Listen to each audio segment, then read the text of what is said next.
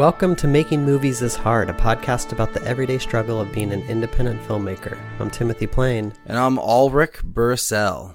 Each week we discuss filmmaking topics and give you our point of view on them, not as experts, but as two filmmakers trying to figure it out for ourselves. All right. Here we go. Solo. Solo episode. Solo time. We're Oh, trying man. to, so everyone knows, we're trying to do these every for the fourth episode. So Four- like fourth three guests, three. one solo, three guests, one solo. We'll try to keep a little bit more of a rhythm of these things. So Right. we can talk about what's going on in our lives and then also maybe comment on some of the episodes that we've just recorded. Yeah. Uh, you have anything to comment on? Well, um, I did want to talk a little bit about what you said at the end of the Chris Ford interview, but I want to wait until after I've heard what's going on in your life because you told me that you're directing more, which I'm super psyched to hear. Like, what's going on? Right. Yeah. So I, I think I've mentioned um, that I've been working with this company, uh, Black Prime or BLK Prime. Oh yeah, uh-huh, that you did the Hayward. sitcom for. Yeah, so I directed two episodes of a sitcom that I'm like uh, finishing up today and tomorrow. So I sh- they should both be completely done tomorrow and probably up on their site Wednesday. They like to move fast. Um, So by the time this comes out, it should be up. yeah, they'll they should be up. I mean, you have to pay to watch them. Um, there'll probably be a trailer that you could watch uh, for free, but if you want to watch the whole episode, um, you'll have to sign up.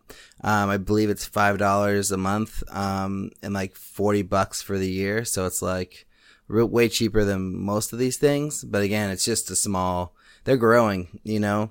Um, but like all my short films are on there. A bunch of other short films are on there. They have a bunch of movies, a bunch of comedy specials, um, a bunch of shows, um, a bunch of movies. They're, they're really trying to, um, really be a place where independent filmmakers who didn't get, you know, the right deal they wanted from other uh, platforms uh, can go and have their, their films be uh, be shown and be seen. You know, uh, so they're they're really reaching out to people. They're sharing in profits. They're doing profit sharing with everybody. Nice. So it's not like you get 15 cents per view. I think they they something something about the way they're doing it. They're giving like double the amount that like Amazon gives or something. They're like trying to you know give away a lot more to filmmakers. That's great. Um, but I think that the deals change based on like if you have a, have a celebrity in your movie of any kind, they really want celebrities, so um, or famous people of any kind. So if you have a famous person, I think you get a way better deal than if you don't. So anybody who has a movie with a famous person who didn't get the deal they wanted and are holding on to it,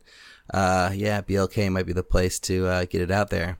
And I only asked this because of their name. Is it supposed to be like black centric movies yeah. that they're looking well, for? Well, not just black, but like um, you know, uh, culturally culturally diverse. Okay. So they have like um, you know, an, an Indian American show on there. Uh, they have you know just shows uh, featuring all different ethn- ethnicities and movies featuring all different ethnicities. So they're basically being trying to be the network that's going to show things that the other networks and studios don't show and tell stories that other networks and studios don't tell you know so they're really going after the culturally diverse um you know like content and audience too and just like you know giving people who don't get to see you know movies about uh people like them Yeah. uh, a chance to see more content So featuring be like people like them yeah Movies like that, like Selah made her movie might be a Oh, good yeah. candidate, or like exactly Get Out, or Right. Sorry to Bother You, or Atlanta might be like yeah kind of the yeah idea. exactly basically um you know and and it's fun because like you know some of my content um features diverse casts and stuff too so you know they like brother a lot you know big fan of brother and um we may i don't want to jinx it but but we might even do brother as a series at blk so oh my gosh, that would be really cool. Um, putting together a proposal and and budgets now. nice. um, yeah, you've been talking about that as a series. Yeah, so we, I mean, we, we, we put together a whole pitch for it uh, that we uh, did at a um, a company in L.A. in the beginning of the year, and uh, listener Alex Kellerman, um, you know, he he wrote the scripts for the series version and um, helped me with the outline and the and the series Bible and all that stuff. So we had this package sitting there. So then I just you know retooled it for for Black Prime and sent it to them, and they were like, "Oh yeah, this is awesome," and we love the short, so let's do this. You know, um, Can we just stop for just a second? I just want to like. So this whole thing started because you edited a trailer for them. yeah. Okay, so like this is like this is kind of like a cool story. So you edited a trailer, you you're in the in the building and you just kind of like tell them, "Hey, I'm also a director. If you guys need help directing stuff, Right, like I can help." And so you're like kind of in the right place at the right time with the right skills, and that's how this whole thing kind of all the talks start happening. Yeah, so like when I first got in there, I was uh, you know editing 15 Instagram trailers for a show that they uh, they had just shot, you know, basically. So that they had just finished shooting it, and then they were like, "Hey, we want these Instagram trailers like ASAP," you know. So I do 15 of them. I'm in the office, like I see their board with like six shows on the board, and like they have like, you know, number of scripts completed, Yeah. number of episodes completed, number of episodes, you know, planning to be shot, number of episodes released, all those things. They have like six shows on this little whiteboard. And I'm like, dang, oh my gosh, all these shows. And I'm like, what is this documentary, whatever? And they're like, oh, all narrative except one. One's a reality show, but the rest are all narrative shows. I'm like, oh my God. And you guys are shooting these all here in the Bay Area? Like, that's insane. And then, of course, I asked who directs them all. And then it was the executive producer who did all the directing. And then they didn't really like, you know, they didn't really give me any real information about that. And I was like, hey man, if you need help with anything at all, I'm down. Like I, I want, all I want to do is direct. And so if there's any directing opportunities later on, let me know, let me know. And I just like saying that all the time while I'm in there. um, and then I, so I did those first 15 and then I didn't get to meet the executive producer because he was really busy and like out of town for the whole time I was there. And then, um, I, I got brought back to, uh, edit a, uh, another trailer because, um, they, they guess they weren't quite happy with the Instagram trailers. It wasn't exactly what they were looking for. Um, so then I did another trailer that was like a, uh, sort of more like a big budget movie trailer type sort of thing, like Right. a, like a minute and a half long deal. And so th- for that project, the executive producer was there. And so we got to work together and that was really great. And then, you know, I got to meet him and then it basically just started from there. It was just like, oh yeah, we have the show Girl Power. Uh, we have the cast and everything ready to go. We just need to recast one character. Uh, we've got these scripts. Do you want to direct this? And I was like, yeah. And they're like, okay. Did they well, and- see some of the stuff that you've directed? yeah, yeah, no. I pushed brother on them and I showed them Strange Thing and I, I showed them a bunch of stuff and then you know, I guess at first, um, you know, they weren't sure that I had directed all of them. They're like, "Oh, you directed that too, and you directed that. Oh, I thought you just maybe helped out. On, oh, wow, you directed all those. Oh, I'm Yeah. impressed. Okay, okay, let's give you a shot. Let's give you a shot. So, like, Girl Power is like my big test to see if, um, you know, they want me to be doing, keep on doing this, basically. That Girl them. Power is a sitcom. Yeah. Okay. Yeah. And then, um, where did you find this editing job to begin with? So shout out to listener, friend of the show, previous guest Jeffrey L. Moore or L. Jeffrey Moore. Oh yeah. uh-huh. Um, yeah, he recommended me. So he knows the producer somehow. I can't remember exactly how, but they know each other. I think they met through like not film related stuff because I guess they both like some real like the producer's also a real estate agent and then Jeff does doing some other uh, kind of work. I don't know if it was real estate or something else, but somehow they met and then you know they was talking about you know oh i do film stuff oh i'm an actor blah blah blah and then you know kenneth just reached out to jeff was like hey I, do you know any editors and then jeff was like Alrik you know okay. and so then i got in that way so big thanks to, to yeah, jeff that's awesome. Okay, so the way that this came about is I'm going to break it down. Is you saying yes to another project before with Jeff? That relationship Right. leading to a job editing, which is not your primary focus, but you're not going to say no to film work. And then Right. you hustling and saying and putting yourself out there and saying, "Hey, I know I'm editing here, but I also am interested in directing."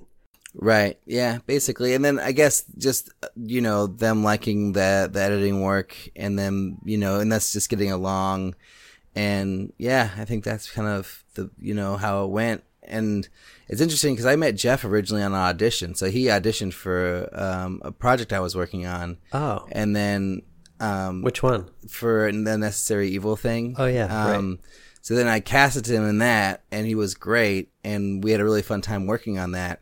And then when it went all south, we were like so bummed, and we were like, we have to work together again on our own terms. And so that was why the how the rage came about, you know. Um, But you could have easily said no to the rage because I remember there was you were torn a little bit about whether or not to do it because you wanted to stop making short films and go right into a feature. Right. Well, yeah, I think I just really wanted to um you know, that was I think at the time, yeah, you're right. Like I was like, okay, this will be the last one basically. and you're like, Um, it's only going to take me a month. I'm only going to right. take a I'm month. just gonna do it to really quick. Yeah. Yeah. yeah, and then it took a year. But um yeah. I don't know. So That's that, awesome. It's awesome to see how all these things kind of came together. And so now Right. you're you're in this place. You've directed what two episodes of Yeah. that sitcom for them? two episodes of sitcom and then if i wasn't going to italy i'd probably be directing um, another episode of another sitcom that they're shooting while i'm gone uh, so they're doing that and then um, and i can't really talk about the show they you know they don't want to give too much too much information out you know until things are released but there's another show they're Sure. making and they've got like you know three other shows basically.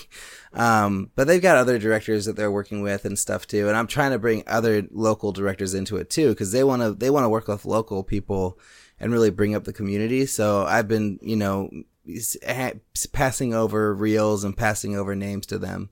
Um, but you know we'll we'll see how quickly that happens where other people get get into the same position i am Yeah. you know So do you feel like your directing career is starting to take off at all? Well, I mean, it's interesting because it's like the most directing I've done um, since like I directed Cake, basically. Uh, at, as far as narrative stuff goes, you know, uh, and then f- before Cake, it was like The Rage, like a year earlier. So you know, it, it really, I haven't, I haven't really been directing much at all. I've just been working on the the alternate this whole time and staying Yeah. focused on that. So now it's like, oh, I you know, I'm working with actors, I'm writing treatments, I'm, you know, I, I have a commercial that they they hired me to direct that I'm doing on Saturday. Nice. So I'm getting to bring in some of my favorite people to go make that commercial happen.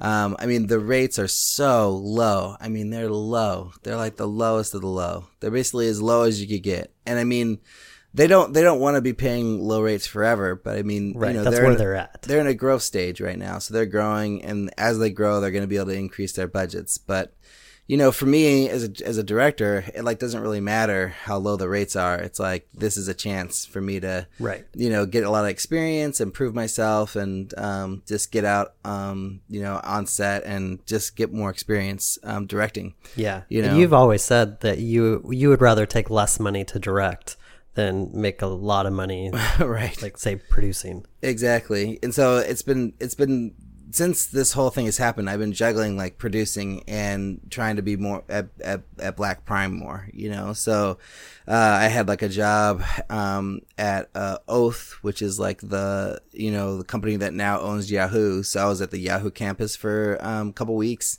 um, during this whole thing, you know, and so I was like going on uh, weekends to edit at BLK while working a nine to five, you know. Um, and now that that's over for now, it's like, okay, cool. Now I can, you know, now I'm just at BLK Yeah. every day, basically. And then I always shoot here, corporate shoot here, corporate shoot there kind of thing, which is great because like the corporate shoots, you know, allow me to work for like, you know, not so much over at, at Black Prime. So, but, uh, it's exciting. I mean, who knows what's going to happen? I mean, just one day at a time. Um, there's a couple other projects that they're talking about me directing in August when I get back from um, Italy, you know, but uh, you know, you never know how these things go. Like schedules change, things, um, you know, get get sent to the back burner and get sent to the the forefront all the time, you know. So I'm just gonna be there ready, and you know, hopefully, I mean, I don't want to jinx it, but I really hope Brother happens soon, and and and it happens because I mean, geez, that would be.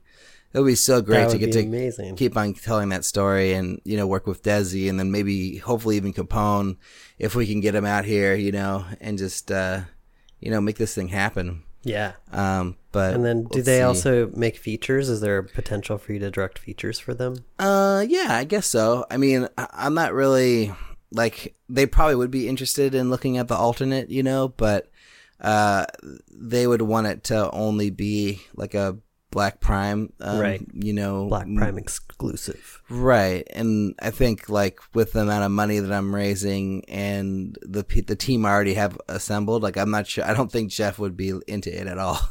He would be like, "What?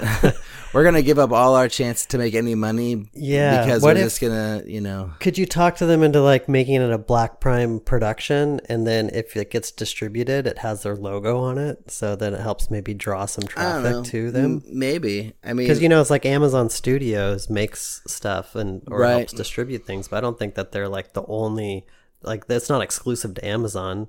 It's like No. a partnership with a distribution company. That's true. Yeah, I mean, sure. I mean, I would, lo- I would love to. It's just you know, there's so many things going on with them. It's like one at, at a time. You know, like I don't want to like overload them with stuff and be like, yeah, but if you oh just, yeah, and the yeah, but if you get to that point, maybe if they just throw in just a little money to help like get it over the hump and and make Well, it happen, that could they'd be, have to throw up a lot of money in order in order to take first position or to get their name above Jeff's production company's name. You Oh, know, right, Uh, right. They'd have to throw in uh, more than more than a third of the budget, and maybe Yeah. even more than half the budget. that makes sense. you know so i don't know if they're they're really willing to to do that you know um yeah, maybe not now. yeah not now maybe later but i don't know i mean i haven't really presented that movie to them because i know that they are going to want to own it and i'm i'm not really in a position to, to give that up you know because i'm not the only one vested in it you know like i'm not the only one who has ownership of it you know Time to write another movie.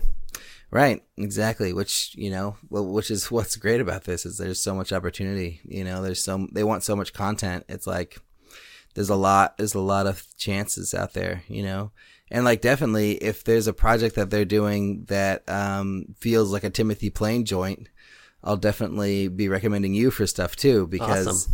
yeah, I mean, it's all about finding the right project for the right director. You know, Yeah, um, and so if there's a sitcom that feels very Timothy Plain ish, like quirky and fun, you know, and just Can't like wait to right, see what you think is is my jam. Yeah, I know. Yeah, me too. I don't really know, but uh, yeah, I'll totally send send it your way. You know, I could see myself making a film like Sorry to Bother You. Yeah, Did you see that this weekend? no. Did was a Play, is it did play in San Francisco? I didn't open in Oakland. So that's why I yeah, it's it. um it's at the Embarcadero right now. okay. I'm you so curious. I can't wait to talk to you about it. So after you see it, let me know. Yeah. Did you like it? Yeah, I did. I didn't love it, but I loved I loved that and this will make more sense after you see it. It's like it reminds me of me around like uh, film school when you don't have any limitations yet and you just kind of imagine like the craziest things and you're like really trying to push filmmaking as uh, far as it can fun. go and no one's telling you no yet you know? And i and i don't know exactly how he got to the point where he's able to do some of the stuff that he did in that movie but i know in my position i i would hear a lot of people being like ah maybe you should you know scale it back and think a little simpler and you know kind of limit some of the, the the ideas and techniques you're trying to do here. He just went all out. He did so many crazy things that i think that you and i probably would have been a little bit more responsible. So it's really fun from that standpoint of like somebody who hasn't uh, hasn't lost their naive, naivety naive, naivete Mm-hmm. Yeah, about yeah. the about it yet. Right. Um, so Well, that's that's what makes it cool. I wonder if it's because he's like a musician and, and an artist and, you know, he Yeah. has his own very unique style already. And I wonder if like, you know, when he's going through these different programs and, you know, at, at the, you know, film society. And I think he went through the Sundance Labs with this project too. I think so, too. I believe. So I think through all these different stages, everyone's just encouraging him, you know, to be, be creative, be nutty, you know, like, and they're like, let the artist loose, you know, like be yourself, like, you Yeah. know, and so maybe that's that's why he was able to do that and then you know just finding the right producer um or producers to to believe in him and you know let him just you know let loose and go nuts you know Yeah, because it's almost like you take a brain like that and you pair him with really experienced people, and you can come up with some really fun ways to like make movies that are different. But if you like take Yeah. someone with a lot of experience, it might be like, oh, that's going to be really hard, or it's going to be you know really taxing on our budget, and I don't know, I- we could probably spend our money better elsewhere. then you know, you know, being too responsible sometimes is not not the way to go either. So yeah, I mean, it's a really unique film, and um, I I don't I, I think it'll it'll be interesting to see how it like takes life out in the world because it's not as digestible as something like Get Out. Oh, interesting. Well, yeah. I mean, I don't know. I can't wait to see it. Um, you know, I love that it was shot like almost all in the East Bay. Yeah. With these like major actors, and you know, just I think it's really awesome. And I and I just finished Atlanta season two, so Oh, so did um, I. I'm so, so, good. into Lakeith right now. Um, and I can't wait to see his performance in this movie. You know. And if you people haven't seen Atlanta, they should go watch that show. Oh yeah, It's that's so a good. fantastic show. Yeah. So Talk super about another done. like goofy, wacky show. Yeah. It's like that. It kind of reminds me of Twin Peaks. Yeah, exactly. Donald Glover just kind of went nuts, especially in the second season. He's just like, yeah, whatever crazy idea I have, all right, here we go. We're doing Yeah. it. Such an interesting creative mind, you know? Um, and I really appreciate that that show exists and that they just, I just do whatever they want, basically, you know? Yeah. Um, yeah. But anyways, uh, yeah, so exciting things. I mean, and also the alternate is going well too. I don't want to jinx it, but I think I, I have one more investor locked in, um, which I don't know if I talked about that already or not. Um, but that's looking positive. And then I had another meeting last week that went really well. So, so yeah, things are going, man. It's going all going up, which is great, you know? Um, That's great. And then so- you're about to go on vacation. about to go on vacation. Going to be in Italy for, for 12 weeks or 12 weeks. Twelve days. weeks. 12 days, two weeks, almost two weeks. Yeah. Um, oh, amazing. yeah, so that should be fun. And it, originally it was going to be a shoot that we were doing there, you know, and then, um, sort of the budgeting for the shoot part of it fell through, but we're still getting our expenses and stuff covered. Um, and we're still going to shoot a little bit, just not as much as we were going to. So, you know, it'll be more vacation and less work, which I think, uh, you know, um, everyone is happy about for the most part. Um, yeah, so that should be fun. Cool. Um, yeah, man. So let's talk about this first topic here. You say asking for changes to a script. So I didn't even know that someone approached you to direct a movie. Um, Yeah. You got to tell that story first, and then we can get into this topic. Yeah, I don't know like how much I can say about this, but um, somebody sent me a script through our Making Movies is Hard podcast email. Somebody who listens to the show, and they said, "Hey, will you take a look at the script? Just kind of like advice and kind of a side note. If you're interested in directing, let me know." And so I read the script and I thought it was a really cool premise and it did a lot of things that I really like in filmmaking and and the way he pitched it to me was he wanted to do kind of like a live action Pixar movie. And so I read the script and I said I really liked it, but the ending didn't quite work for me.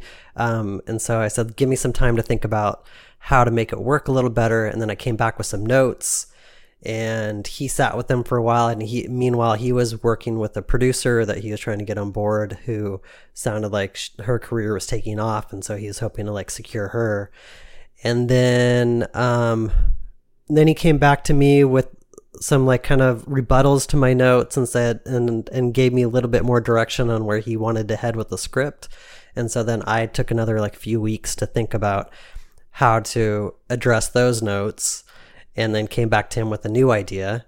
And the new idea kept the same characters but told it from a different point point of view. So in the his original script, it was uh, an older guy and a really young girl, and it was told from the older guy's character's perspective. But based on references he showed me and kind of where I thought he wanted to head with it, I said, let's switch the perspective and tell it from the little girl's story because I think that'll be a little better emotional way into the story and give us a better ending because it'll it'll lead to some a, a different place than if we start with the guy and he got little frustrated around that point because I guess he was getting notes from the producer too.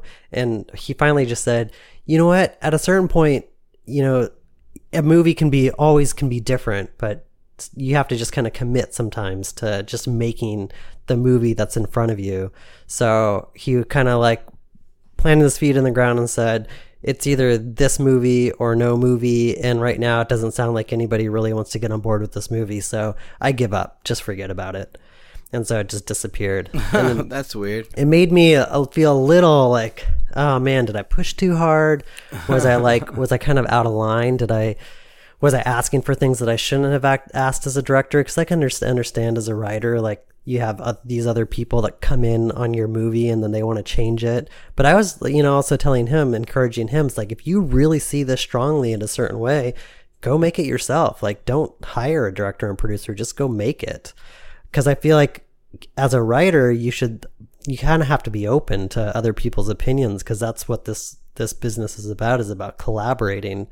And when you bring in a director they have their own perspective and point of view. And if the material especially at our level where it's like we're not working with the best people in the world and we're kind of working with the people that we know. So I think there's probably more changes happening at our level than there are at like maybe at a Hollywood level where you have a lot more choices of people to kind of like find who's like the right fit for the project. Right. So Yeah. I don't know. I wanted to talk to you about it and see what you thought because this is actually something that happens to me often where when I am given scripts, my instinct is to change it because I don't think that the scripts are always kind of like at that level where they're ready just to be to go out and shoot. Like this script was a first draft and he hadn't even figured out the ending yet, so I, I knew that there was room for improvement. And in the past, I've gotten scripts where yeah, I see like a glimmer of something, but it's not quite like what I want to do as a filmmaker or the kind of s- the structure of stories I want to tell. And so I figured I might as well ask questions and see how far I can push it. And then if if they don't want to go in that direction, then it, it's not meant to be. Right. Well, it's tough because obviously a writer has such a deep connection to their material, so they don't want to just make changes willy nilly. And I think as a writer myself, like, and people give changes, suggestions for changes and things, like I'm of, uh, uh, often re- resistant to it uh, automatically. You know, unless they have like, I think it's all about the explanation like you have to give a really good explanation for like why you want to change something and like have a really good reason for changing it. Like you can't just say oh i want to change it from this to that because i like it better. Like you have to say i'm changing it to this to that because you know this way the story actually makes sense and has resonance where the way that you have it now it, i'm getting confused by your mes- message and i'm not exactly understanding the point of your story and why I should care about these characters. But if you, you know, change this to that, then suddenly, you know, now there's emotional resonance and now I'm understanding what the point of the story is and I can make a connection from, you know, the beginning to middle to the end and like I can see the growth and the change and whatever it is. Yeah. You know? So that's that's very much in line with kind of like the way that I was giving notes. So you were like giving a full explanation and like kind of drawing Yeah. Drawing like a conclusion of why it was to be changed that way. Yeah, and, and it wasn't even like I was saying this is the only way to do it, but I said, but this is. Uh, I was like, this could be a really cool way to do it. How about this? Did you And I said, identify the issue with the current way of doing it, or did you just say this is a better way? I just said this for me. This works a lot better for these and these Right, reasons. right. Like imagine this, and I and I even wrote it out almost kind of like a beat sheet to be like so he could see it the way that I saw it, and said, "Here's like a cool way to do it. What do you think? Like this do, this hits all the things that we were talking about trying to do." Yeah, I don't know. I mean, I think there's nothing wrong with that, and I think at, at our level, where you're probably not going to get paid to do this project, or you know, No, the- I would the- probably be paying to do it. Oh yeah, and the budget would be like you know probably pretty low if Right. anything, or you'd probably be involved in raising it. It's like yeah, you really need to be really passionate about something to get involved in it. I mean, to the other extent, like you know, directing is directing. So if you want to get better at directing, part of it is taking someone else's ideas and telling a good story with their with their script or their their thoughts or their outline or whatever it is, you know, and and satisfying their needs as a creator while also telling a story that's important to you. So I think that's like a really important challenge as a filmmaker and a director to be able to like, you know, get outside of your own your own storytelling um, style and and bring to life someone else's, you know. So I think that's another uh, aspect of it, which is sort of like different than the way that you went. It, it would be more like, Mm-hmm. okay, well, you don't like my idea. That's fine. Let's just do it. Let's do it the way that you, you have it now. Like, I, I think I can make something cool, uh, based off of this, this script. Yeah, you know? that's what he was hoping I would say. right. I guess I have like so many like specific goals with what I'm trying to do and like where I see my next growth. I, I definitely like have certain types of stories that I want to try telling and try to get closer and closer to like this ultimate story that I see in my head. And so for me, all these films that I make are like practice towards that end goal. And if I don't see it as like a, the next logical step in my journey, then I'm less interested in pursuing it. Was he like not interested in making any changes to the script? Like he just wanted to make that first draft the shooting script, or was it more like you know he was okay with making adjustments to the script, but it, it had to be that same general story? I think he wanted to keep the same general structure, but wanted to make tweaks within each scene to make each scene kind of like shine. Okay, But yeah, he also admitted that the ending wasn't working.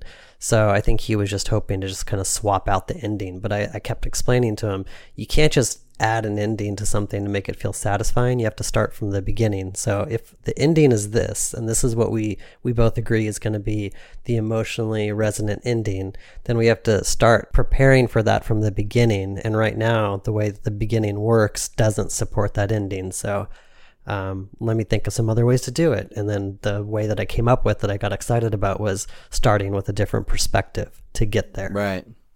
Yeah, that's interesting. I mean, I feel like um, that's the to me that's the right instinct as a as a writer and as a filmmaker is to do it that way, you know. But I think it's interesting because you know if you if you have like you know two thirds of a script and then you're trying to find the ending or the last scene or whatever, uh, I do think that there is potential to like discover a better new ending within the structure, the existing structure of a story.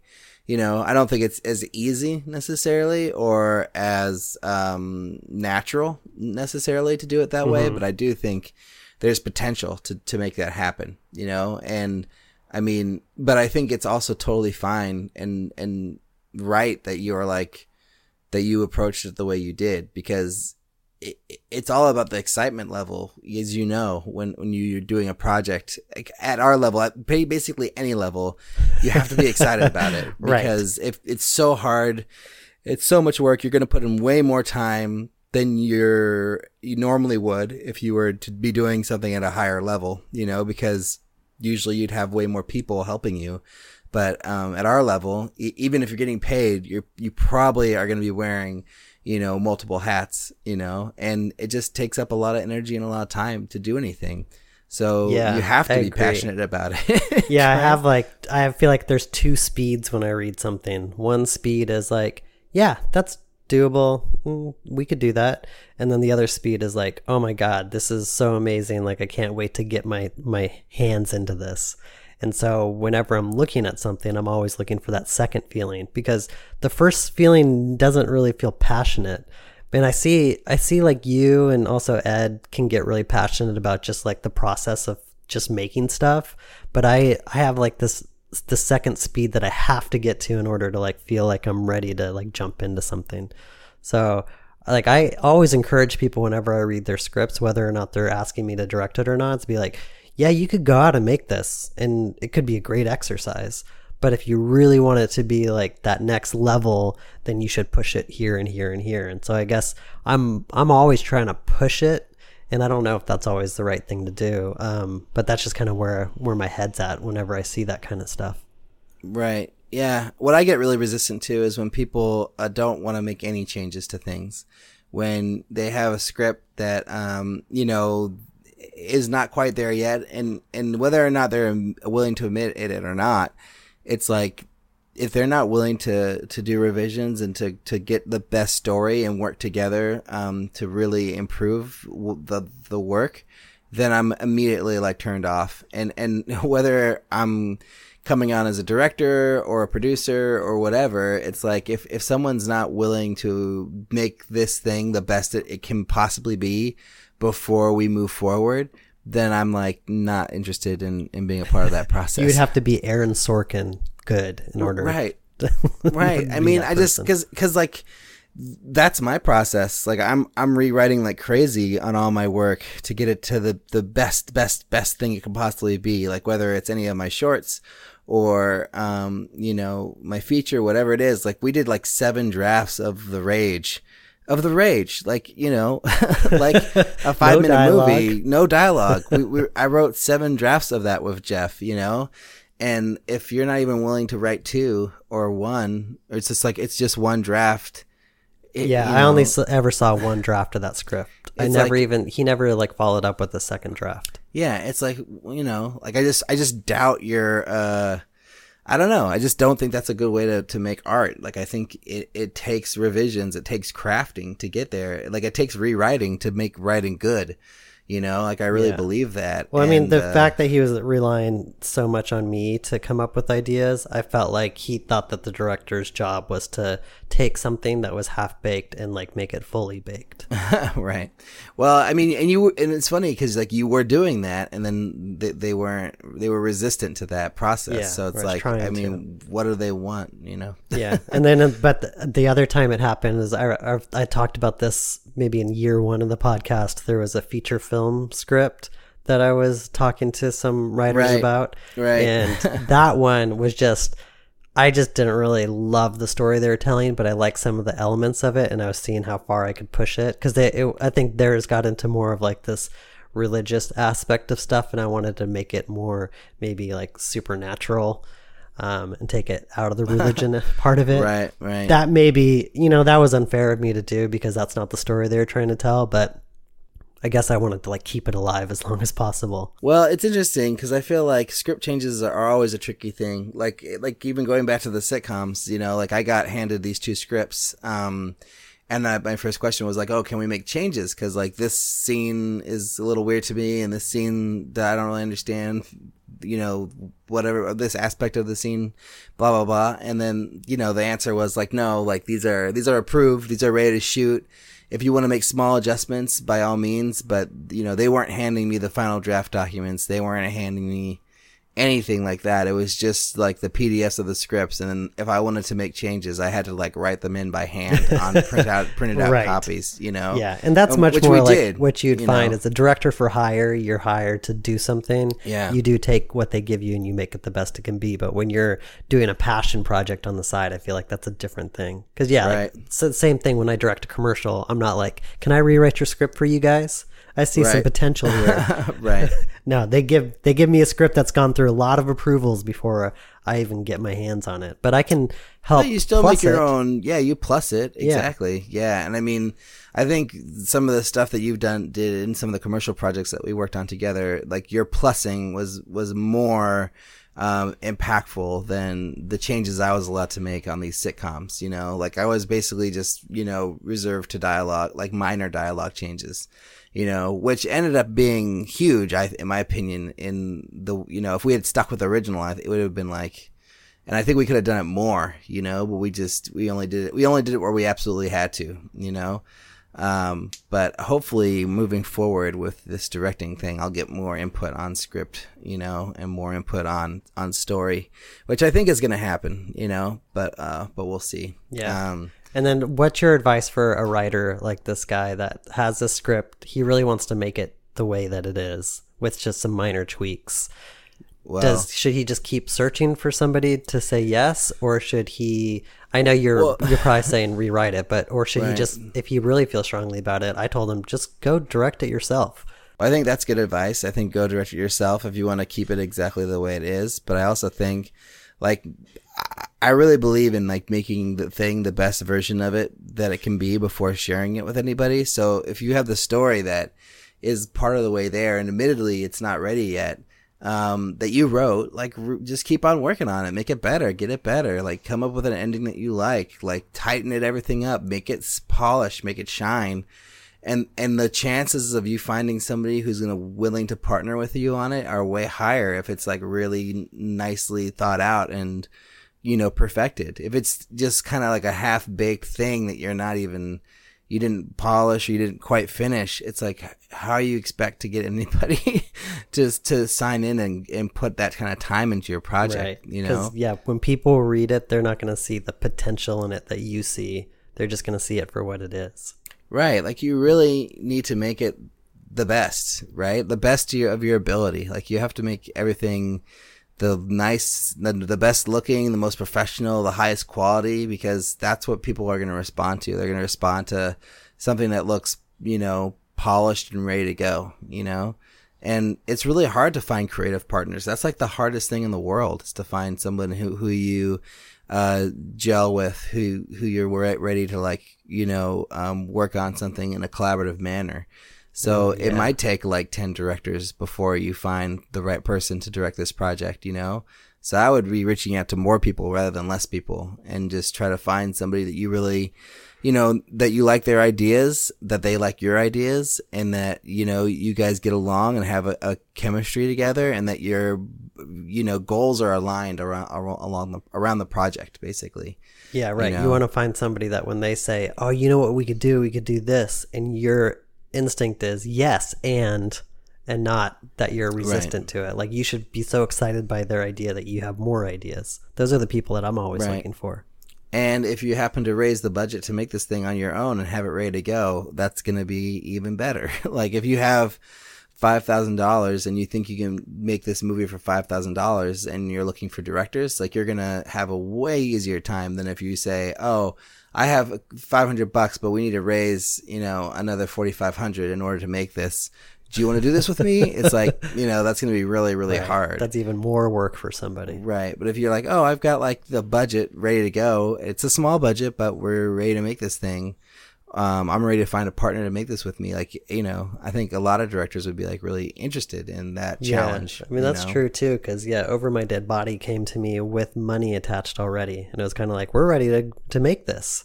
And I remember asking right. Zergog for script changes, and some of them he'd be like, "Yeah," but some of them he'd be like, "Nope, I nope. feel strongly about this. I would keep like, it." It's like, great. No. Then I, I'll, I will shoot it that way, and if I feel strongly another way, I'll shoot it another way, and we can evaluate in the edit. Right yeah, that was kind of a really wonderful project that um, we got to be involved in, and I feel like you know, at that time, I was like, oh, wow, people are actually just looking to hire directors to make projects. Oh, that's awesome. yeah. And then I, I, think that's the last time I, have seen that happen. it's very unusual, right? To right. not have a director attached to a project. Right, exactly. And then have a team of people who have money who are willing to, to find, to find someone new to help bring their vision to life. Yeah. That doesn't happen off, often, you know? Um, so it was really cool that we had that opportunity, you know, Absolutely. to work on that thing. Um, but yeah, I don't know, man. I think, uh, I think if you, if you want to make something, make it, you know? So whoever this writer is, um, they should figure out a way to get it done, um, or move on to something else, but don't just let it sit there doing nothing, you know, like, you gotta gotta it's not gonna exist in the world unless you unless you do it. So either right. do it or come up with something better and do yeah. that if you, you believe know? in it push it forward. Yeah. You have to. You're the only one that can push it forward. No one else right. is gonna do it for you. Right. Absolutely. All right. Let's move on to this next topic. So yeah when do you stop being a filmmaker? Um this is and this is a question our... for you because at right. the end of the chris ford interview you said some really interesting things because I I assume that you would look at someone like Chris who made one feature film. That's all he's ever done. And then he really hasn't done anything since then. And he doesn't really have a strong plan to put anything into place. He just kind of writing and trying to figure out what his next project is. But you seem to think that that was a path and that that is that he is a filmmaker. And so I, I kind of wanted to talk more about it because I feel like I'm in a very similar place to Chris. Yeah, I mean, it's interesting because he's a just it's a different type of filmmaker, you know, like he's different than somebody who's out there um, hustling to direct and like trying to make their living as a director. Like that's def like definitely he's not on the same path as that person. He's like you know? a, a Shane Carruth type. Yeah, maybe. Or I, I mean, I don't really know enough about Shane Carruth to know what if they're the same or not. But uh, but in terms of like Shane Carruth made a movie in like 2000, what? Five, 2005, and then not until like 2013 again. Right, like eight eight to ten years in between projects. Right. Yeah, I don't know. I mean, I, I wonder, like, could you put Chris uh, in the box of a hobbyist filmmaker? Is that what you would say? I mean, is that Is that too is that too far for him? Because he, he has, you know, made a film at a professional level. Right, and gotten distribution. Yeah. So I mean, in one hand, he is a professional filmmaker, Mm-hmm. but he's not making it his priority. So does that make him a hobbyist? I mean, I feel like some people would probably say yes, some people would probably say no. You know, And does does he continue to be a filmmaker for the rest of his life, whether or not he ever makes another film because he's made one film? right? I don't know. I think if he's working on the script, you know, and working on scripts, to me, he's a filmmaker. I guess others would say he's just a writer, you know, um, until he makes his next movie, or like he's made a film, but he's not really a filmmaker because he's not actively making films, you know, but he's actively writing. But to me, because he, he, all that he's doing is towards, you know, making the next movie, you know, um, and like, you know, even when we asked him about like, you know, what, what, why do you want to sell your script? Why would you want an agent? Blah, blah, blah. He's like, well, because if you do that, then, you know, that will get you closer to being able to direct something because you'll have these agents, managers, whatever, which I don't necessarily think is true. Um, you know, I think if you sell a script as a writer and get an agent, you're just on your, your, your path to being a writer, you know, and having an agent and doing writing, not necessarily getting any closer to being a director, you know, uh, in any way. I think you get closer to being a professional director by directing things, you know. Um, I don't know. That's that seems to be the way it works, just based off of the people I've met and people who I know who do have agents who are aspiring directors or are, are directors, right? Who but who are following that, you know, meeting path. It feels like you're in meeting land forever, you know? And uh right. like when do you get out of just taking meetings and actually get to direct stuff? It just seems like it takes a really really long time and a lot of luck in order to to be that person who mm-hmm. gets that job you know um, but if you just go out and direct stuff on your own it's like you're in control of it and like that's something you can actually do and then you know whether or not you're getting um, paid for it you're you're a director you're a filmmaker because you're actually practicing the art of it you know?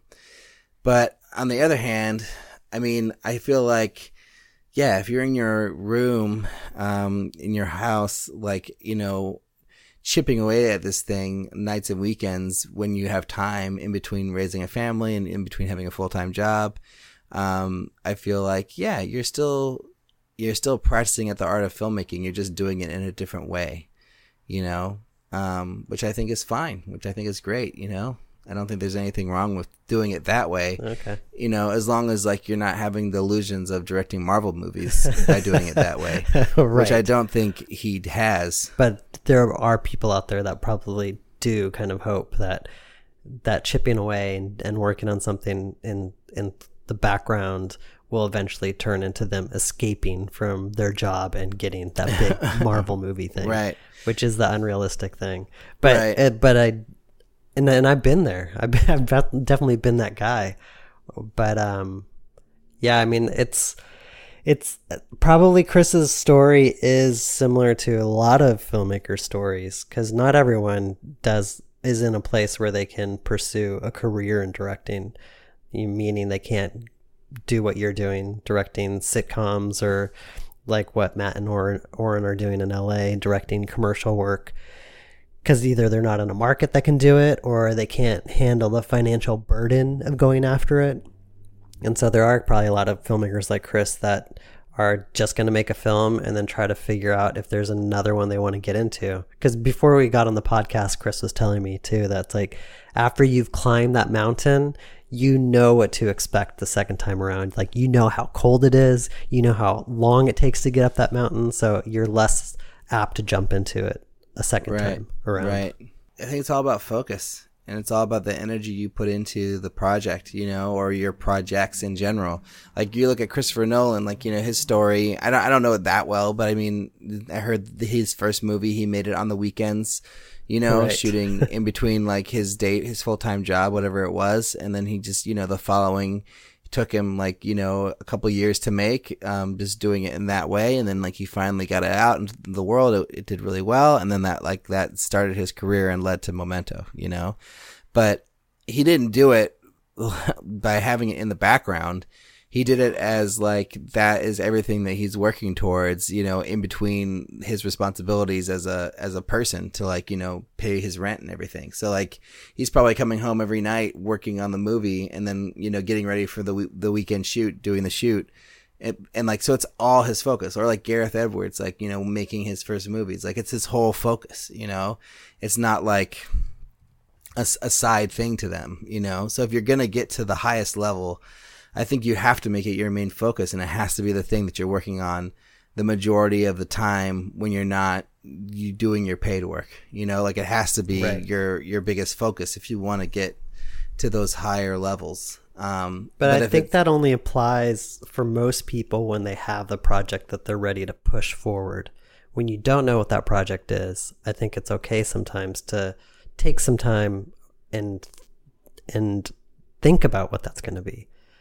But once you know what it is and you're excited about it, you can't just treat it as a side hobby. You do have to kind of like put all your focus into it. And it has to be like you have to sacrifice your nights and your weekends for it. And maybe even like just take a big chunk of vacation and go pursue it. I, I think like even when you don't have that project, like you need to be actively working towards the craft one way or the other. That's like, where you know. I I disagree with you at this point in my life. Well, I mean, you, that you that well, what do you mean? That you disagree that that there's no way you can you can uh, there's there's times in your life where you just don't you can't actively pursue something. Like part of this podcast has been frustrating for me because i've had to come on and say what i've been working on sometimes uh, every single week. And i don't know if i work that way now. I don't know if that i can work that way. If i have a project that i'm working on yeah, I'm on it 100%. But when I don't have something, sometimes it takes me a while to find that project again.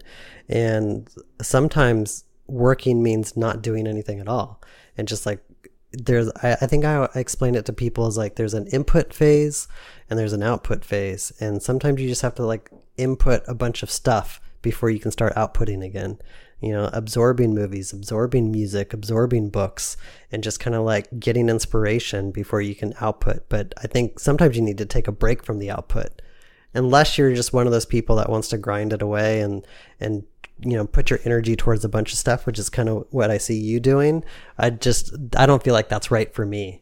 I don't I don't feel like I can just keep, keep putting energy out in the world in just a bunch of different places hoping that something's going to take off. I'd rather like find that one thing and focus all my energy on like one one single thing. And that one single thing I don't always have that thing, you know, from yeah. from on a day to day. Sometimes it happens for a few months, but something like the Spirit Machine, I focused on that for what, 4 years of my life. Right. Well, I think if you're passive, I, I don't I don't know, like maybe maybe that's just not how it works for me, but it just feels like you should like if you like I'm trying to remember back to before I had the alternate, like but before I had Strange Thing when I was trying to find my project yeah. that I was gonna you know put my what time into. Doing?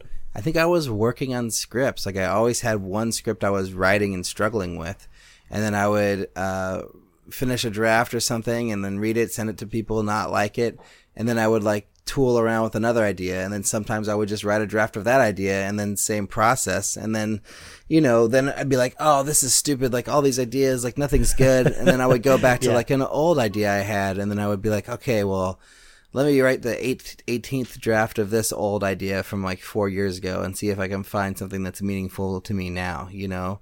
Like I have this short film that I've I've I think I've written like the you know with a a male protagonist, a female protagonist, um, you know, like you know at least 10 different ways that the story played out with different perspectives different characters different openings different endings different middles different uh, vo no vo uh, this side story not this side story you know? And i yeah, kept on going back to that project yeah just trying to see where the story was, and eventually I just abandoned that project. And then I think, yeah, I think what had happened is I'd written like two or three scripts. They none of them were, were able. I was able to get them done, and then I went back to that script again. Was so frustrated by it, and then that was when um, Strange Thing, the idea for Strange Thing came. Was like after like throwing like let's you know like turning off my computer like being like, gosh, this story is so stupid. I don't know what the hell I'm gonna do. And then like laying down in bed and then like having that conversation with my wife that led to the writing of Strange Thing, you know, and then it was like that was the spark that ignited that project. Um, so I kind of feel like since that pr- process years and years ago, I've had something I've been working on, you know, that's been the project. Like it was Strange Thing the short, then it was Strange Thing the feature, and then it was Strange Thing the feature for like a year while I was doing the short and all that stuff. And then, you know, like trying to get the first draft of the Strange Thing the feature done was what birthed the alternate. And then when the alternate was birthed, then it was it's been the alternate ever since, you know. So I just Yeah. I don't know. I just can't even re- remember a world where I didn't have anything. So you're a fan of big. beating your head against the wall until you just you- until something comes of it. And I and I feel like I I definitely do that at times, but I also have had times in my life where I haven't done anything for like maybe a year. That's like kind of been a, a cycle that I've seen in my life. Yeah, I definitely took it. I took like eight months off of writing on the alternate when I was trying to raise money and, and doing stuff the first round, you know, and then I came back to it and then I was able to work on another draft of it. So there definitely is time off, but during that time off, I was like working on other projects and other stories and other shorts and other things and trying to get other projects off the ground and making Brother, you know, was probably somewhere in that, that process. And then making The Rage was in that somewhere. So I, I just kind of feel like if you want to be doing this as your full time deal, like you need to be just doing it all the time. And if you're not, if, if it's like don't you don't want to be your full time deal, then I feel like okay, well, you know, take some time off, do whatever, you know, like come back to it when you're ready. But I think if this is like the career for you, it's like like I I feel like sometimes I haven't put as much energy and time into it as I need to. Yeah, like I don't know should- if you ever do. Like I should put more. Like I should have been doing this much earlier. Like I should have started this when I was 22. Like I should have been pushing and pushing and pushing since whatever, you know? And uh yeah, I don't know. I just think that you never really um put enough into it necessarily. Yeah. Um Yeah. but No, I but don't I 100% agree with you. If you want to make this a full time job, you have to put all your energy into it. But if you want to be more like a Shane Carruth, I can't think of other filmmakers like him, but um, so I'm just going to use him for now. But somebody who makes a film who's only made two films and they span like, I think like 10 or 11 years between them that's a career path too. It's just a very different one, and he's completely off the grid. You don't see him doing studio movies. He's raising his own money to make his films. That's a totally acceptable path too. And Yeah. the that's why I thought it was interesting on the Chris Ford thing, which you know, he, we don't know if he's going to ever make another film, but I thought it was interesting that you said, "No, dude, you're a filmmaker, and you that's that's a success in, in in and of itself. What you're doing now, you've made Right. one film, and you keep trying to write scripts to you know Right. find the next one, and that was encouraging to me. Yeah, and I think I, I stand by that, but I think it's different than saying that you know you want to uh, be a director as your main career. You know, Yeah, I think it is. the- there's different types of filmmakers. I think that's my point too. Is that you can be a filmmaker who you know does it on on the side as more of a back burner type person, and you know whether or not that makes you a hobbyist, I think that's up to interpretation. You know, basically. Um, but yeah, and then I think you can be the person who's like, this is all you care about. This is what you want to do for your career. And you're trying to make it happen any way you can, you know, and I think that's totally fine too. That's another version of a filmmaker. Yep.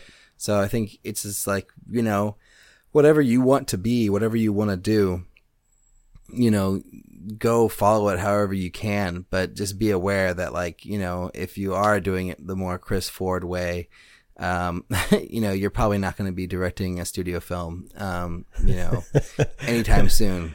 Right. And, and until you like shift your perspective, you yeah, know, and I guess go the it. last the the thing the main thing to say is this is a business where you get what you put into it. The more you put into it, the more it's going to come back to you. So if you're not putting anything into it, you can't expect things to come back to you. And it's like look at Alrik, look at everything that Alrik's done over the last three years. Go listen to all those episodes and the pitches he's done, going to AFM, editing, saying yes to producing people's films, saying yes to directing things. Like you're you're a yes man. Like like that's not who I am. And so Right, like that's right. it's, it's it, for people who want this as a career. Alrik is the model for that because that's what it looks like. Right, but I mean, I'm not even there, you know? Like, maybe this is, I'm a model for like someone who's just trying and trying and trying and will never get there. You never know, you know? Seems like you will. Yeah, we'll see. You'll keep I mean, pushing. Yeah. But you look at someone like Boots, you know, who, you know, just directed Sorry to Bother You. It's like, I think he was working on that movie for like five years or something like that. Right. You know? I mean, I don't know when he went through the Sundance labs, but I don't think it was, it wasn't, it wasn't last year. It wasn't a couple mm-hmm. years ago. It was multiple years ago when he went through that process and had that success. And then it's like years and years later until he actually gets a chance to, to make the movie, you know? Yeah. Um, but you have to also take into account his whole rap career. Right. You No, know, I mean- and to make that happen, I'm sure he had to hustle a lot, and he pushed Oh, yeah. everything into that. Well, that was one of the. I so George Rush, my lawyer, is, is also one of the producers of that movie, and I was asking him about it, and I was like, "Well, how the heck did you get Tessa Thompson in the movie?" And he's like, "Well, you know, the director's a musician, and so you know they're really interested in in the project based on who he is, blah blah blah." So. I know he definitely leveraged his his his previous music career to like get this movie made with these people, you know, with this this amazing cast. Yeah. Um, so I don't think it's. It, he was basically saying like, don't think that just anyone can go out and Right, and right. have that that easy of a time to get someone like Tessa Thompson or you know uh, Lakeith Stanfield in your Yeah. movie. No, I mean a As lot a of ways. director. that movie is is like Get Out, where it's Right. it's people who are have the s- different careers from the filmmaking thing that then jumped over to filmmaking to do that, and so with Right. it they they bring clout to that Yeah. project. Yeah. All right. Well, I gotta run. I gotta go to. I gotta get out of here. Okay. But, um, do you want me to do the outro? Uh, I can do it. Okay, cool. Um, but yeah, and if you have one minute, is there anything you want to share right now, really quick? We haven't done this in a million t- years. There's not. Do you have something? Yeah, well, Okay, I mean, we talked about Atlanta, which Yeah. was great, but um, also Glow. I just binge watched the second season of Glow. Oh, I haven't seen that yet. Um, you should. Oh my gosh, I binged the watch the first season when it came out in a weekend, and then over the Fourth of July, I been watched binge watched the second season. So it's totally great, fun show, super easy to watch, super awesome, great cast. Um, everyone should check it out. It's really fun. Um, and you have nothing. Uh, I'll say. Handmaid's Tale. I've been watching that, and that Okay. that is so good. It's way better than I thought it was going to be. Okay. And it's not it's not a show that takes place in the past. It takes place in the near future. Oh, okay. Yeah. So Nice. it's like a it's like kind of a utopian, utopian, dystopian, dystopian, Dystopian, future. Um, that's very, I guess, timely. We should say. Nice. All right. Well, thanks everyone for listening. Um, you know, we have no guests today, so you guys can follow us like you always do. Uh, hopefully. Um, if you want to get in contact with us, you can send an email to podcast at makingmoviesishard.com. You can also visit our visit our website at makingmoviesishard.com where you can find links to the things we talked about on this episode. Or you can find us on Twitter and Facebook with the handle MMIH Podcasts. We also have an indie filmmakers group on Facebook, which you should join. Uh, there's lots of great conversations going on there. And finally, if you like the show, please tell your friends about it or leave a rating for the podcast on iTunes or Stitcher.